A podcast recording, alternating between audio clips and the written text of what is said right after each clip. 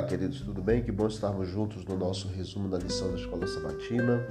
Quarta, dia 16 de junho, a fé do patriarca Abraão, parte 2. Em Gênesis capítulo 15, versículo 6, nós vemos que várias traduções usaram as expressões ter em conta do hebraico hassab, que significa acreditar, na nova versão internacional, ou considerar na nova versão transformadora. E no versículo 6 do capítulo 15, na tradução revista e atualizada, diz: Ele creu. Ele, no caso Abraão, creu no Senhor e isso lhe foi imputado para a justiça. Esse mesmo termo é empregado em outros textos dos livros de Moisés. Uma pessoa ou coisa é considerada o que não é. Por exemplo, em Gênesis 31:15, Raquel e Lia, elas afirmaram que seu pai as considerava estrangeiras, embora elas fossem filhas dele. O dízimo do levita foi atribuído, considerado ou contado como se fosse produto da eira, embora evidentemente não fosse trigo também.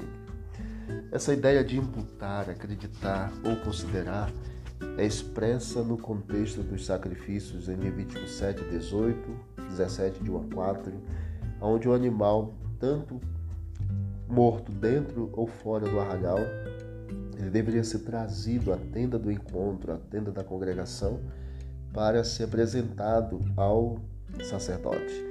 A versão Almeida, revista e atualizada, usa a palavra imputar para traduzir essa expressão hebraica chamada hassab. Se determinado sacrifício, oferta pacífica, não fosse comida até o terceiro dia, seu valor se perdia e a oferta não devia ser atribuída. Lógico, em benefício do ofertante. Deus considerava justo o pecador, embora o indivíduo fosse, na verdade, injusto. Tudo isto acontece pela fé em Cristo e no que ele fez, nós nos tornamos justos. Maravilhosa verdade de que somos declarados justos não por causa de nossos atos, mas unicamente pela fé no que Cristo fez por nós. É a essência da expressão justificação pela fé. No entanto, nossa fé não nos torna justos, em vez disso, a fé é o meio pelo qual obtemos o dom da justiça. Essa é a beleza, o mistério e a glória do cristianismo. Que Deus abençoe a todos nós, que nos tornemos cada dia mais e mais fortalecidos pela fé em Cristo e no que Ele fez para nos salvar, para que assim sejamos justificados a cada dia pelo Senhor e que Ele impute, acredite para cada um de nós a sua justiça e assim seremos achados eleitos para vivermos com Cristo por toda a eternidade. Vamos orar? Querido Deus, obrigado, Pai, pelo estudo da lição desta manhã.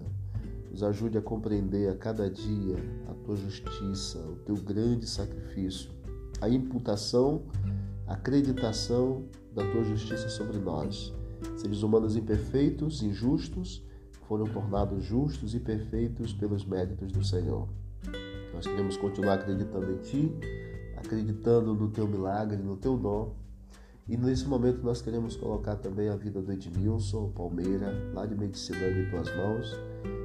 Ele está entubado e precisa se acalmar para que seja retirada a sedação.